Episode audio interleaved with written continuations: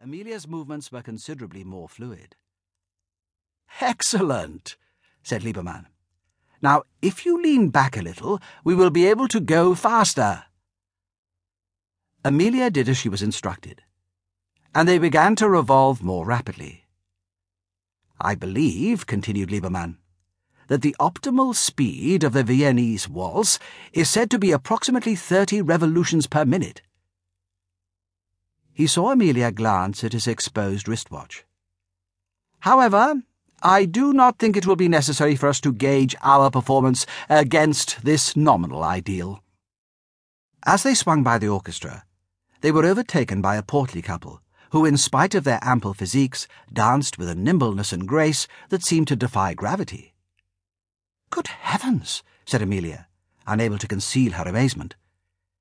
Is that Inspector Rheinhardt? It is, said Liebermann, raising an eyebrow. He and his wife are very accomplished. They are indeed, said Liebermann.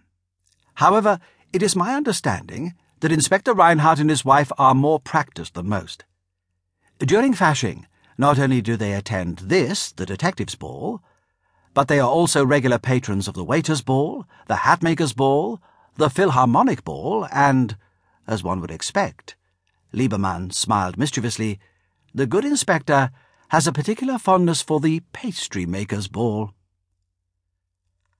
As they wheeled past a pair of carved gilt double doors, Liebermann saw a police constable enter the ballroom. His plain blue uniform and spiked helmet made him conspicuous among the elegant tailcoats and gowns.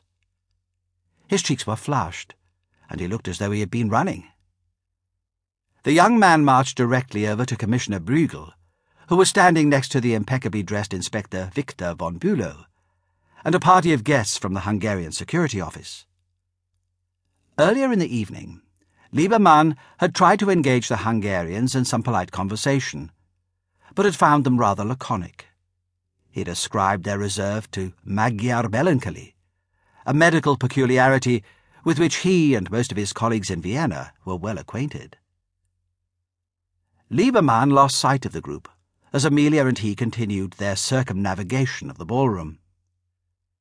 When they had completed another circuit, he was surprised to see Elsa Rheinhardt standing on her own and looking towards her husband who was now talking to Commissioner Bruegel and the breathless young constable.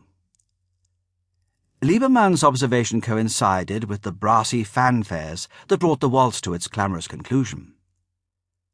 The revellers cheered and applauded the orchestra. Liebermann bowed, pressed Amelia's fingers to his lips, and taking her hand, led her towards Elsa Rheinhardt. I think something's happened, said Elsa. Manfred Bruegel was a stocky man with a large blockish head and oversized mutton chop whiskers. He was addressing Rheinhardt while occasionally questioning the young constable. Rheinhardt was listening intently. In due course, Rheinhardt clicked his heels and turned to find his wife and friends. My dear, said Rheinhardt, affectionately squeezing Elsa's arm, I am so very sorry, but there has been an incident. He glanced briefly at Liebermann, tacitly communicating that the matter was serious. I am afraid I must leave at once. Isn't there anyone on duty at Schottenring? asked Elsa. Uh, Kolczynski has developed a bronchial illness, and Storfer, on being informed of the said incident, rushed from the station, slipped on some ice, and cracked his head on the pavement. What extraordinary bad luck, said Liebermann. Why is it always you? said Elsa.